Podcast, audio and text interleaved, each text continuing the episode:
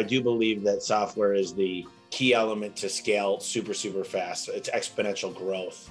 And without a really good system and a really good software, it makes it tough to keep track of everything. And I think, you know, people were able to do this in 10,000 BC. A lot of the stuff like keep track of inventory. So it's definitely the thing that gives you a competitive advantage that that I look for if I'm buying a company. I want to know that they learn software and they're used to using it.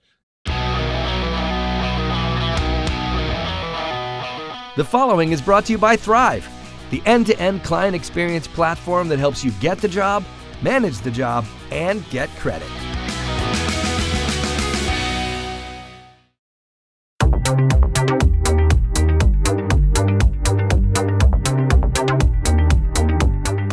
Welcome to Winning on Main Street. This is Gordon Henry, and today we're speaking with a really special entrepreneur you have to meet home service millionaire Tommy Mello. Tommy is the owner and operator of A1 Garage Door Service, the host of the Home Service Expert podcast, and the owner, partner, or investor in 14 other businesses ranging from Christmas lights to real estate to mobile apps.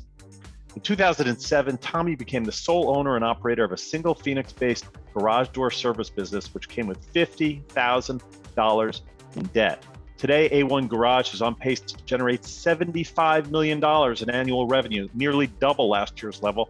He has 360 employees in 17 states. Tommy has also written a best-selling book on his journey called Home Service Millionaire: How I Went from 50,000 in debt to a 30 million dollar business in 7 years. That was a few years ago. When not in the office or working on business, you can find him on a plane headed to exotic destinations or chasing a little white ball. That means he plays golf around one of Arizona's many golf courses. Welcome, Tommy. Hey, thanks for letting me be here. I'm excited. Yeah, so uh, quite a story, Tommy. Just tell us your story. How did you go from fifty thousand dollars in debt one day to a thirty million dollar business seven years later? Um, well, I'm from Michigan originally. I moved out to Phoenix in 1999. Um, parents both were, were were in business. My dad had a transmission shop. My mom was a realtor, so learned a lot about kind of entrepreneurship. I started mowing lawn as a kid and shoveling snow like a normal kid in Michigan does, and then got my first job at 12 under the table washing dishes because it was, you know, just really a lot of hard work, and I learned how to make money, but um, never learned about business. They don't teach you in school about credit cards and about multiples of EBITDA and how to do financing and how to read a balance sheet and I got a master's degree, but they really didn't teach me how to even do that. I was looking at companies like Home Depot and annual reports, and it just not really good, useful stuff. So I got the hard knocks. I got to make a lot of mistakes. In 2006 and seven, I learned about garage doors, and I'm absolutely in love with the business. I love home service. You know, there's a beautiful thing when you really learn more. I've got, I always say I got a PhD. I'm poor, hungry, and determined. Um, but I learned a lot about garage doors and uh, I learned a lot about home service. I started the podcast about four years ago, had people like Michael Gerber, uh, Ken Goodrich, just a lot of amazing people on the podcast. I learned about how to sell a company and I really learned on how to build a very, very high value very quickly. And that's what I'm in the process of doing is trying to build this small garage door company started in, in Phoenix to a uh, multi-billion dollar company. And that's done through a fancy word called arbitrage that I absolutely am in love with. It's better than dealing drugs or selling diamonds or being a um, astronaut. I can tell you, arbitrage is the most fascinating thing in the world, and maybe we'll talk about it. But uh, that's my life in a nutshell of where I'm at today. Is just really trying to build this company into something super special and, and bring hopefully thousands of employees with me in the journey. Yeah, that's awesome. Well, we're all the way down the road on your concept of arbitrage. Just explain to folks what it is. Well, an arbitrage is basically when you buy something and sell it for more. Uh, so you buy it in one market, like in the back in the 1860s, they had clipper ships, and mm. these ships would go from New York all the way to San Francisco for the gold rush, and they'd pay a dollar for a pair of shoes, and they sell it for six. Um, anywhere you could arbitrage is basically making money you buy it somewhere, you sell something for more. So, in the home service sense of things, we're worth a multiple of our profit, and they call that EBITDA. And I don't want to go into confusing, yeah. but basically, yeah. they take your profit margin and you get some ad backs into there, like maybe your daughter's tuition that you threw in there, but you get the you get the maybe four times or five times a multiple, and then I mm-hmm. buy it because I'm a big company and I'm I'm a platform is what they call it. And I give them all the systems of my business. And now it might be worth 12 or 14 or 16 times. So I take that four times business and I can sell it for 16 times within right. a couple months. So that's a four right. times multiple. So I took something for some money and four times it. And if you do it a lot of times, the multiple goes higher and higher and higher. And that's why software companies buy up other software companies. I mean, you know, you talked about Wall Street. This is what they do is they try to build and I don't want to confuse people, but it's fascinating. Yeah. Because it's really how extreme, extreme, extreme wealth is made. Yeah. Yeah. Great. Great explanation. So back to you. You figured out how to scale your business. You, I think in some of your writings or talks, you, you've called it a money machine, which so many people struggle with. So many entrepreneurs struggle with scaling their business, going from, you know, what I do with my own hands to something that's much larger than just me. How did you make that leap? Well, it started out reading a bunch of books, and then then I hired some consultants, and I found out I was doing the wrong thing. I I thought I was I got very annoyed with people. I said, "Why can't you do it like me? You know, why don't you do it? What don't you understand? What why can't you be more like me?" And it was really frustrating. And then I found out, you know, and the best way to describe it is I, I didn't have a plan. I didn't have a manual. I didn't have an org chart. I didn't have a standard operating procedure for everything. So I had to go back to the drawing board about five or six years ago, and you know we were able to build a pretty good business, five, six, seven million dollars, and, and but it wouldn't grow past that, and it was always firefighting. It was always putting out fires, and I got to tell you, it was the definition of insanity. It was like we make the same mistakes over and over and just not know what to do about it. So we learned to build manuals and, and how to really take care of our employees and build a good culture and be better leaders and I think it's you know now if someone finds a mistake, it's not necessarily a bad thing. There's a problem with the process. So we found out there's three reasons why things fail for the most of the time is there's no process, the process isn't being followed correctly, or it's the wrong process. And um, so we just got a lot more organized and, and gave people a fair shot. And then we went to performance pay for everything. So believe it or not, I'm on performance pay. If the company doesn't make money, I don't make money. And so it's fair throughout the uh, company now. We don't believe in tenure anymore. It used to be if you were here a long time, you kept get promoted. Now, if a person starts and they kick butt, they got just as chance as anybody to move up. So those are some of the quicker lessons. And uh, you, you hear Michael Gerber and all these people talk about process, but it really, really is learning to build a process and train, train, train, train, train, and coach, coach, coach, coach. So, uh, did you have any special technology or system that you use? You, you, you talk about the process. Did you embed this in some kind of computer system where folks who were just joining could follow this? You know, we've got an LMS and we switched to a, that's a learning management system. And so we really try to train as much as possible with videos and, and mm. curriculum and give people real life scenarios. Uh, we also got an amazing CRM that keeps track of all the stats and we what we call key performance indicators, mm-hmm. um, and that's done through ServiceTitan and HubSpot now. Um, but I do believe that software is the the the key element to scale super super fast. It's exponential growth, and without a really good system and a really good software, it makes it tough to keep track of everything. And I think, you know, at certain times the software could also hold you back because you say, well, they haven't built this update yet, so we can't do it and we talk all the time that you know people were able to do this in 10,000 BC. A lot of the stuff like keep track of inventory. So it could be a pro and a con, but definitely software is definitely the thing that gives you a competitive advantage that that I look for if I'm buying a company. I want to know that they learn software and they're used to using a, an iPad or at least some type of cellular device of some sort to be able to keep track of things.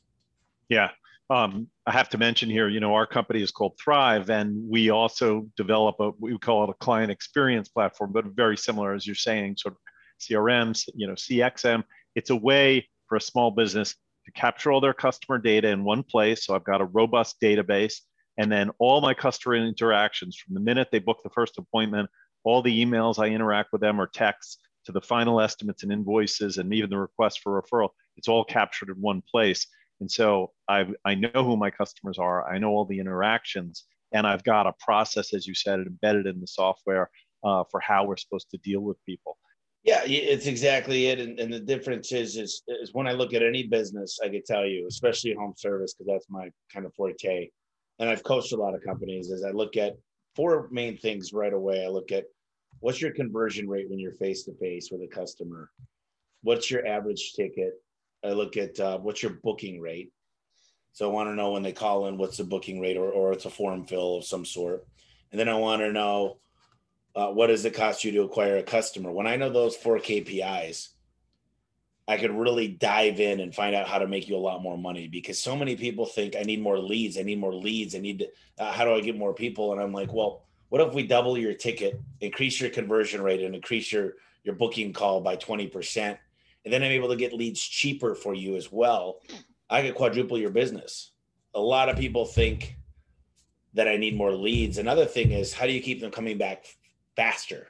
Hmm. Now that's the thing is people don't understand that is there's really only three ways to make money. You get new customers, you charge your current customers more money, or you keep your customers coming back more often with service agreements. So I'm a big fan of just the data will lead you to the right answer, and that's when software comes in. Right.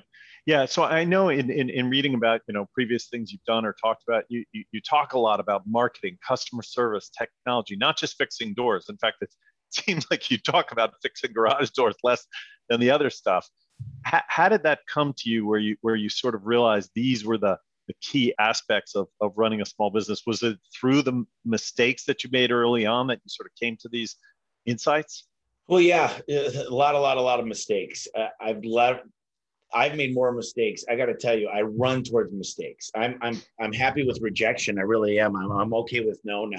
I'm just no is a barrier that I, I'm able to get over. But uh, it, it seems like I tell people now we're a recruiting company who loves software and is involved with sales on a daily basis that happens to do garage doors. Because the biggest problem of everything is that I've been hearing every day right now is how do I get great people? And even when even when leads are scarce, uh, right now everybody's got more leads than they could handle. I mean, almost everybody on everything. There's a scarcity going on with supply chain and people. Um, I still say get better people because better people they know how to drum up business. They, they are smiling all the time. When they're at a restaurant, they're handing out their business card. Uh, when they're getting a haircut, they're handing out their business card, and they're able to recruit for you. They're able to get more business for you. They're able to get more Yelp reviews for you. They're able to get more Google reviews and Nextdoor and Facebook. So, top grading and getting amazing people and creating the culture is like everything in a business. So, really logical, but how do you get great people? I'm sure every small business person who's ever hired anybody wants a great person. Sounds easy, but we know it's not. Uh, especially nowadays. I mean, we're we're you know before the pandemic, we were in an almost a full employment economy. It seems like things are getting hot again, and as you said, it's hard to find good people. So how do you get good people? So this is a great question that I get on a daily basis. Is is I think the first thing is identify the A players in the company and incentivize them to go find their friends and family uh, and, and, have them open their eyes. I'm at a good restaurant, like I said, as if there's a busboy, I don't give them a garage door card to say, let me fix your garage door. I'm giving them a card saying, you call me up if you want a career. You come into my office, I'm going to teach you a new career you can go anywhere in the world with. And I'm telling you, you can make amazing money. We're going to set you up for success. We're going to give you insurance. We play a lot of video games. we have a lot of fun. We'll take you out to soccer games and baseball games and football games. But let's let's give you an opportunity. Just if you don't even want to, come check it out. Maybe you know somebody.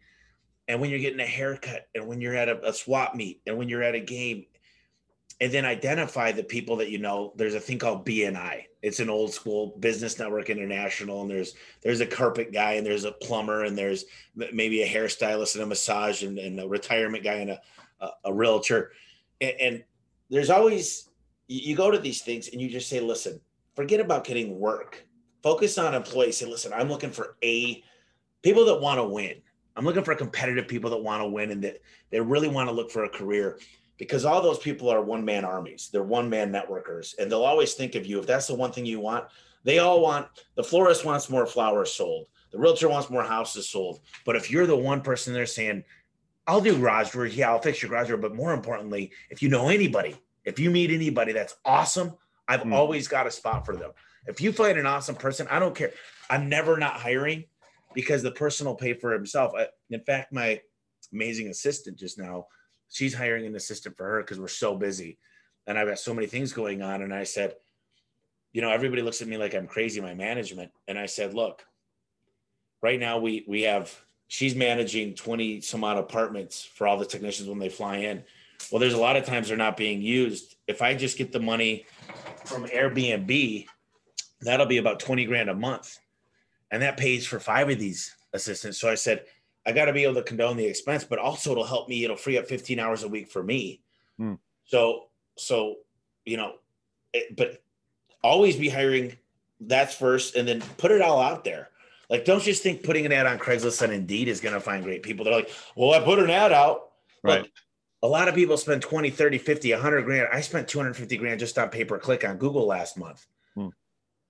It, but they say, look, I'm only willing to put a $35 ad on Craigslist to find an amazing person. So you're spending a fortune to get new customers, but you're spending what pennies to find hmm. a great employee. Hmm. And, and the crazy thing is, and I'll just finish with this is people think, hey, it's a CSR, right? They answer your phones, uh, whatever. You take you take a 60% call it 60% CSR and a, and a 90%. Okay. That's a booking rate. Those are of opportunities. They so you got one booking at 60%, one at 90. They each take 20 opportunities a day, $500 ticket average. They work 300 days out of the year. That CSR, but 90% will make $900,000 more for you. Hmm. One person at 60 versus 90 is an extra 900 grand. Yeah. That's the thing that people don't understand. Jack Welch had it figured out at General Electric. He top graded all the time. Hmm. And it doesn't mean, but but coaching is a big deal too. But I can just tell you that that literally right now you're going to hear this from everybody. I just need to get more good people. Why mm-hmm. would I want to work for you? Right. What do you do for your employees? How's the culture? When people come in here, they go, dude, I want to work here. Hmm. This place looks fun. Like you guys, everyone's happy here. What are you feeding them? And I'm like, well, you know, we have lunch all the time that's catered and we do a lot of fun stuff here. That's what it's about it sounds like when you talk about finding good people, you're not looking for a specific skill set. Like, I don't have to have expertise at garage doors to work at your company, but you are looking for people with certain attitudes, certain, you know, outlook. Is it, do I have that right? I, I, how do you know that when you see it if it's not a specific skill?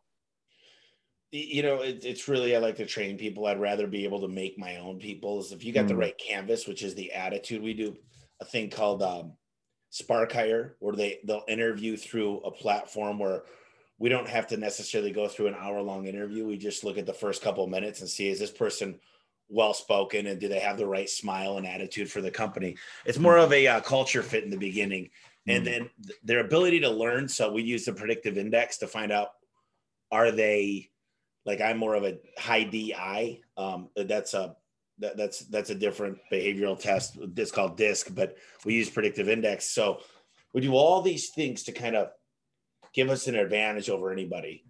And then we do a lot of ride-alongs. And and the main thing is is we will hire people with experience, but we prefer not.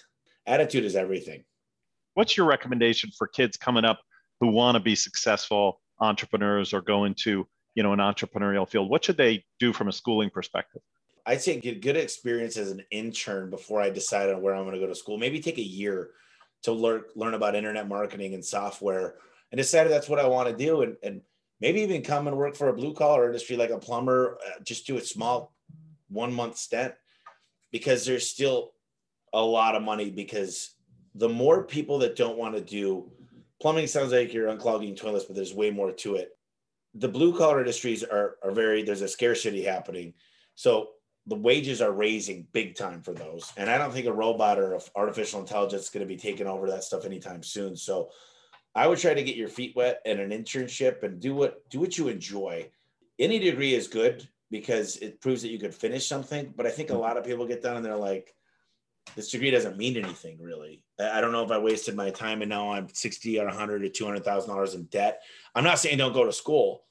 I went to school for my master's knowing I wasn't going to use it to get a job. I just wanted to do it to say I have it and to see what mm-hmm. I learned.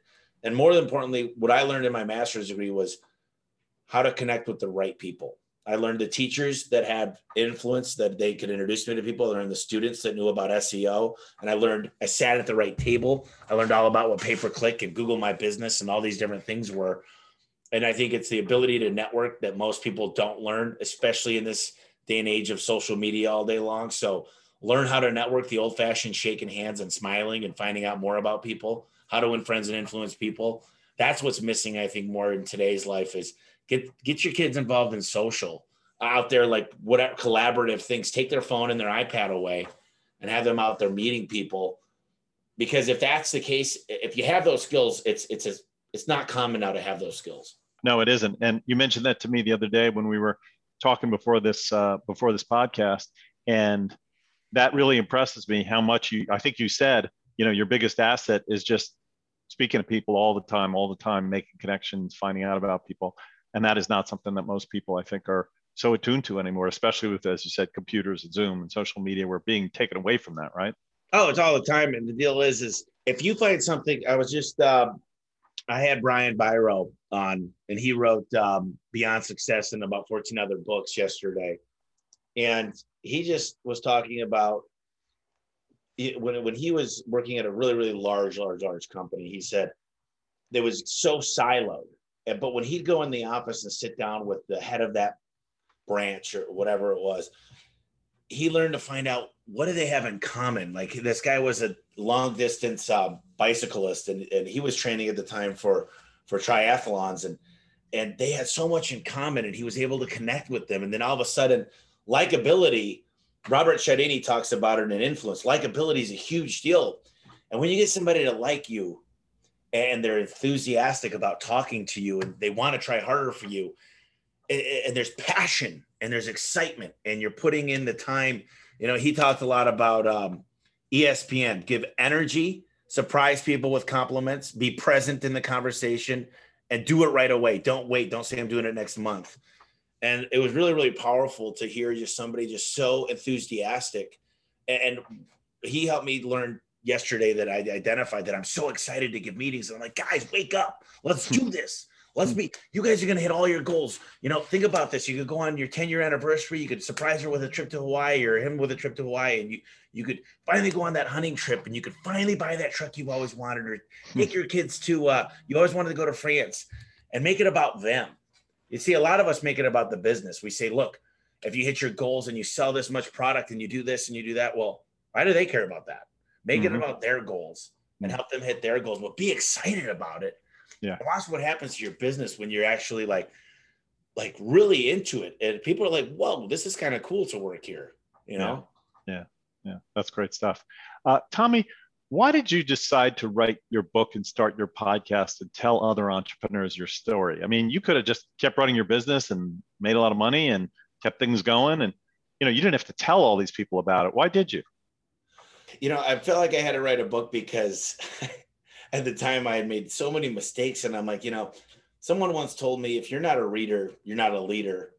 And they said, why wouldn't you read somebody's book of their whole life's failures and to try to curve your destiny basically in your favor to say to skip some of those things like you know my mom mom and dad would look both ways before you cross the street i don't want to get hit by cars um, and that's basically what happens in business. We get hit by cars and we got to get back up. At, and we're not dead, but a lot of it, you know, some of us go bankrupt because of these mistakes.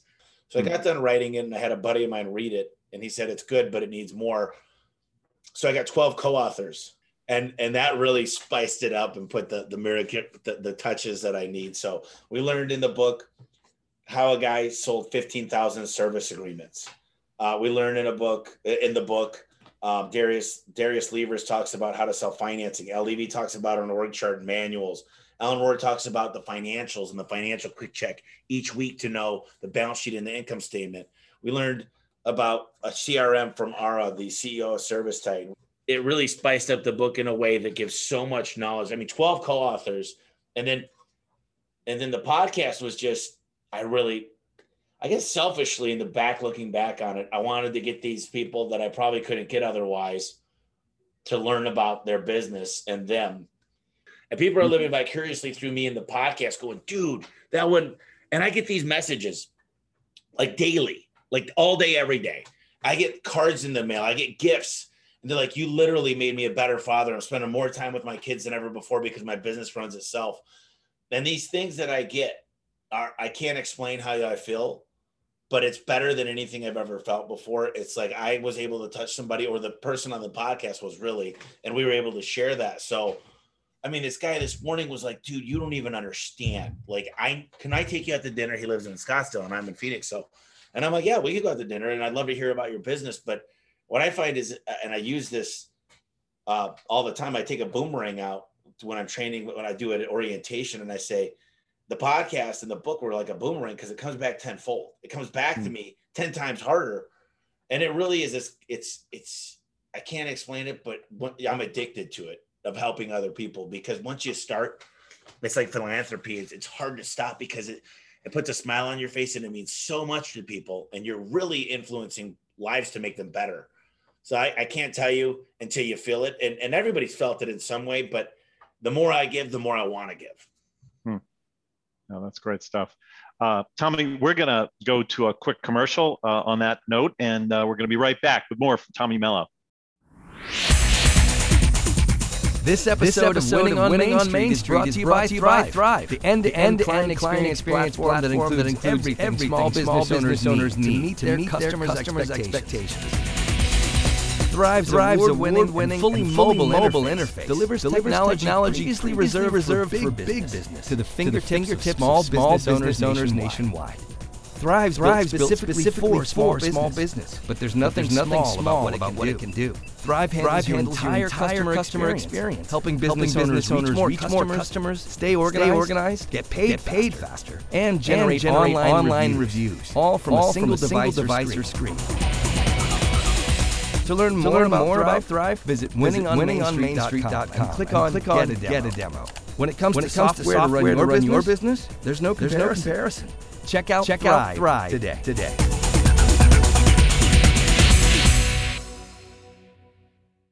we're back with Tommy Mello. And Tommy was just telling us about why he's so excited about giving to other people, which is a really great message and how much he gets out of that were you a born entrepreneur? Do you think this was something that you just always had naturally, or is it something more you sort of learned from your parents? You talked about some of the learnings you had from your parents.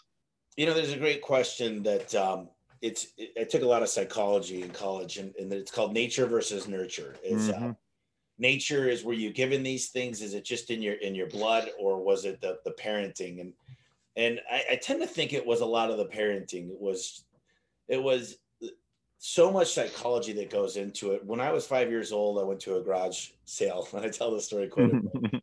and um, I saw the CB radio. It was probably 15 years old, and and it had batteries and a little plug, and it had this long antenna, and it was just this little microphone. And and you know, my dad said, "All right, time we get going." So I put the mic back on there, and I took the antenna, put it down, snapped it back in, and kind of walked back to the car, kind of slow. And my dad goes, "You really wanted that, didn't you?" And I go, well, yeah. Mm-hmm. And he goes, well, he goes, here's five dollars, go get it. And I said, okay, well, I need 15 more dollars. It's 20 bucks. and he goes, no, you don't. He goes, go tell the lady you'll give her five dollars for it. And I hmm. said, Dad, I can't, I can't do that. I said, mm-hmm. she wants twenty dollars. It was with Scotch tape, a little twenty dollars sign. And he goes, Tommy, I want you to look at me when you go up to her and ask her politely. And man, I I was like, this is the toughest thing. I'm walking real slow, and I'm like, I look back at him and he's waving at me, and I'm like, just, I mean, this is the longest walk of my life. And finally, I get up there and I say, ma'am, she said, yes. How could I help you? I said, see that CB radio? And she saw me looking at it before, and she says, yeah. How could how could I help you with that? I go, you know, was there any chance you would take five dollars for that? And she literally picks it up she takes the five dollars, she picks it up, and she gets down on one knee and hands it to me. And my dad's waving at her, and it was, and I came back like it was the coolest feeling, you know, just like man, my first negotiation, my dad was so proud, and and it really took a lot of like like guts to do it. But that was the first time, so that was more of the mentoring mm. of how to become a deal maker. And I, I got to tell you, there's a lot of instances in my life where stuff like that happens. So I, I do think it's a lot of putting yourself in those uncomfortable spots, not being afraid of your internal objections, not being afraid of rejection. Uh, there's a good book called Go for No. And he talks about um, when he was selling, he meets his himself at a different time. He bumps his head. And it was like a fairy godmother story. But mm. and he's he they, they talk they're golfing together the the the same person and he goes why are you so wealthy like what what happened? And he goes do you remember when we were selling men's clothing? He goes remember when we set a record? We sold $1200 to that gentleman. He bought the belts he bought the shoes he bought the nice shirt. And he goes yeah remember that like yesterday. The manager was really proud we set a record. He goes but do you remember what else the manager said? He said when did when did the gentleman say no? These little life lessons, these books, these little. I'll tell you what, it's all around me. I mean, you can see the books and the audibles on my phone. I'm almost up to a thousand. They're not all read yet, but hmm. it's I'm obsessed with it because I learn these lessons. You know, we talked yesterday about the 212 degrees. That one degree from 211 to 212 is a boiling. That that one degree, that little thing causes a locomotive to run. It causes all these things to run, and, and it's hard to believe, but just this one small degree of change in everything you do could completely change the destination of your life. And these little things mean a lot to me. And that's why I'm, I'm always, I'm a forever student, right? I'm yeah. always looking for the next opportunity to learn something. Tommy, tell us a little bit about your personal habits. You know, I, am always interested in successful people, whatever kind of person. You know, successful people seem to have habits. They have routines. You know, they get up early, or they work late, or they work out, or they, you know, they have routines. What's your routine? So what I've learned is for me is to hire on my weaknesses and, and that means getting an assistant that really complements my weaknesses. So she's very good at time management and organization. So for me i'm able to delegate things very very well to her. So th- there's not a, it's not uncommon for me to send her 12 to 15 text messages or quick emails to put something on my calendar. So the first thing for me is everything's got to be on my calendar. It's got to be carved out whether that's calling my mom whether that's making time for my dog to go home and let him out. Everything's got to make it to the calendar. My whole calendar is lit up with sometimes little minutia things. Ten minutes for this. I mean, there are times that I have to put read a book on my calendar. If, if you were to look at it, there's plenty of times on here, and I'll say I need four hours for this next week because it's got a priority. And I'll try to get the biggest things onto the calendar first that I know a lot of people push off. I try to make sure that unless I love doing something, like I don't necessarily love mowing the lawn, at the hourly rate I make, I'm going to hire. Actually, I'm getting ready to move in a new house, and I'm hiring someone to come in and cook for, for two hours a day. And it's mm. not that expensive. And actually, I figured out it's going to save me a lot of money. But I'm going to eat healthy. I'm going to have fresh squeezed juice. I'm going to literally have everything I want. So, I think what I've learned to do is is really understand the time value of of money mm-hmm. be, able to create a lot more time for the things I love to do. Mm-hmm. And I mm-hmm. say that's the probably strongest strength I have right now is being able to really understand money and, and saying I'm going to put myself in a situation. I have a trainer that's coming today at 5:30. Mm-hmm. He's showing up to me. Mm. Now try to get out of that one. you know, it, it's easy to get out of it going to the gym. So I also put myself in situations where I can't give myself an excuse. Mm. So so I know because I know I could lie to myself. There's there's the the evil and there's the angel, and mm-hmm. sometimes mm-hmm. this guy takes over. So I got to leave myself with no other opportunity but success. And I put myself into a corner all the time because I know sometimes I could be weak. You know, I'm not like Jocko with uh, the ultimate leader or whatever. You know, it's sometimes he's got so much discipline and to make your bed and do all this stuff. And I'm like, eh, I'll have somebody else make my bed and I'll just do the things that I love. Um, not that I'm lazy to do it, but I just find I, I just find that I, I I'm happier if I do the things that I really, really enjoy. And making my bed is not one of the top things on my list. Last question. I think we're, we're kind of out of time, and I, I really do appreciate your time, given how busy you are, especially. How do you define success, and do you feel successful? Success to me is, is what, what, what really makes you happy. And I don't think it's about money or it's nece- necessarily about time. I think that you got to look at your values. And um, what I've always said to me is success to me was I want to do what I want to do whenever I want to do it with whoever the hell I want. Well, that means ultimately, if I want to take you and a few other people, maybe employees, maybe friends, to Alaska tonight, I've got the resources to be able to do it. That means anytime with whoever I want, anything I want.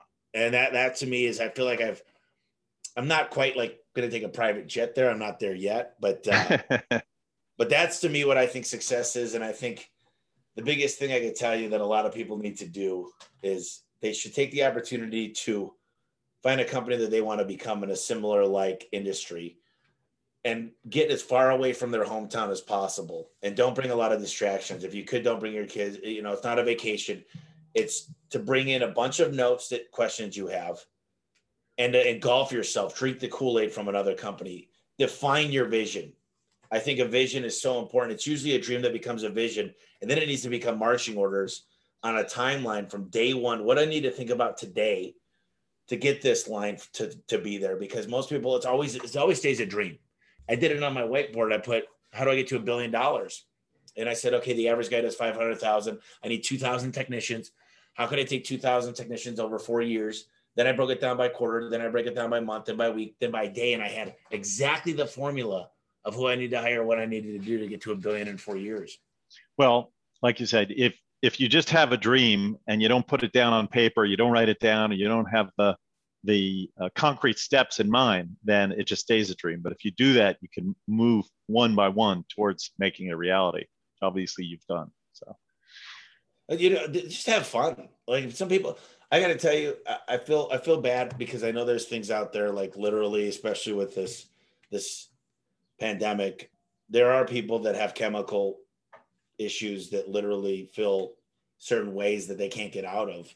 A lot of that maybe and i don't know is exercise and fresh air and eating healthy maybe could help but you know depression is a real thing but i'm very fortunate because i'm happy and i don't deal with a lot of those things. There, there are times i'm sad you know the other day my dad had a close call he's post covid and just it, it taught me a lesson of just take advantage of the time when he's here but but i'm very fortunate in a way that that life is really what you make of it. I don't have any of those chemical issues in my life and, and i'm fortunate for it. And and really put myself around the right people is you know they always say this and you probably heard this is take your five closest people in your life add up their incomes and divide it by five and that's probably within 10% of yours. It exists for over 90% of, of americans. So surround yourself with the people you want to become. If you want to become a better dad or a better husband make sure you're hanging out with good dads and good husbands. If you want to make, make sure you're if you want to read more books hang around with people that read books it hmm. doesn't just apply with money great lessons. Well, Tommy, I want to thank you for your time today. This has just been awesome. Continued success to you. Hey, thank you very much. Appreciate being on here.